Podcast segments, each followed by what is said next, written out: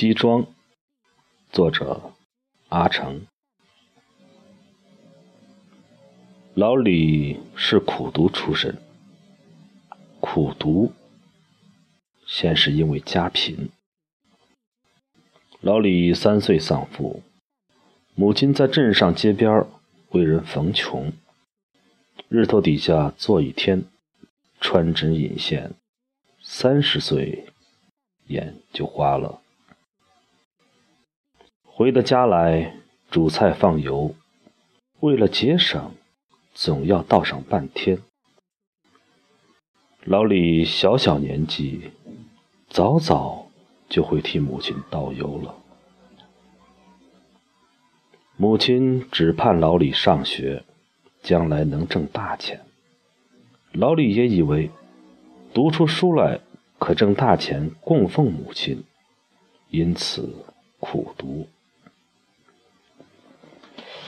老李小学就读得极好，到了初中，班上有同学一时用功的，把眼睛读坏了，配了眼镜，价钱吓了老李一跳，要十五块人民币。老李不敢再在街灯底下做功课了，母子二人为此焦虑了许久。老李甚至想到屋顶上去读书。因为那里离街灯比街面上近。老李算了一笔账：若每天晚上家里开灯，每个月的电钱，整个初中念下来，大大多于十五块人民币。于是老李赴汤蹈火，继续在街灯下读书。高中毕业。老李的眼睛居然没有近视，同学都认为是奇迹。老李知道自己是看一段书就闭上眼睛，努力在脑子里再看到那段书。思索的时候，眼睛不盯在书上，或闭眼，或看远处。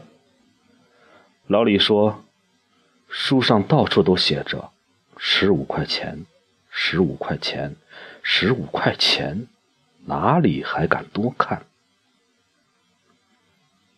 学业优良，老李被保送上大学。老李挑了师范大学，免学费还有补助。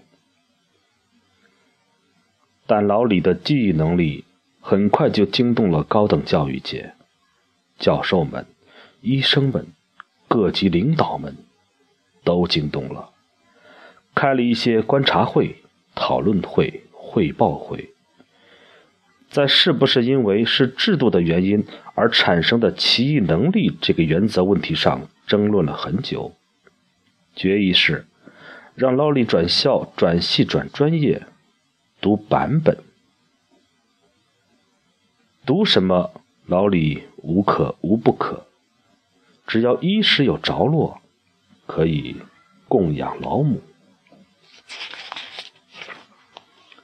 老李被分配到图书馆的时候，对版本的鉴别几乎到了特异功能的地步。老李不用看内容，只远瞄一下，即可说出某朝某人某刻现藏何处，各课本的异同缺失错漏。为此，老李专门被美国华盛顿国会图书馆请去解决一些关键的小问题。出国第一件事是制装，老李的说法是做西装。老李被人上下摸索，量了尺寸，取活的时候胳膊套不进袖子。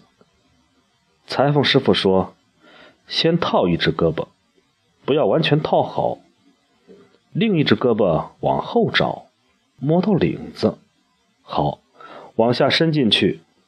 两只胳膊把衣裳挑起来，扣子不要系。这扣子是笼子的耳朵，摆上。非要系，只能系一个，上面这个。系俩你可就土了。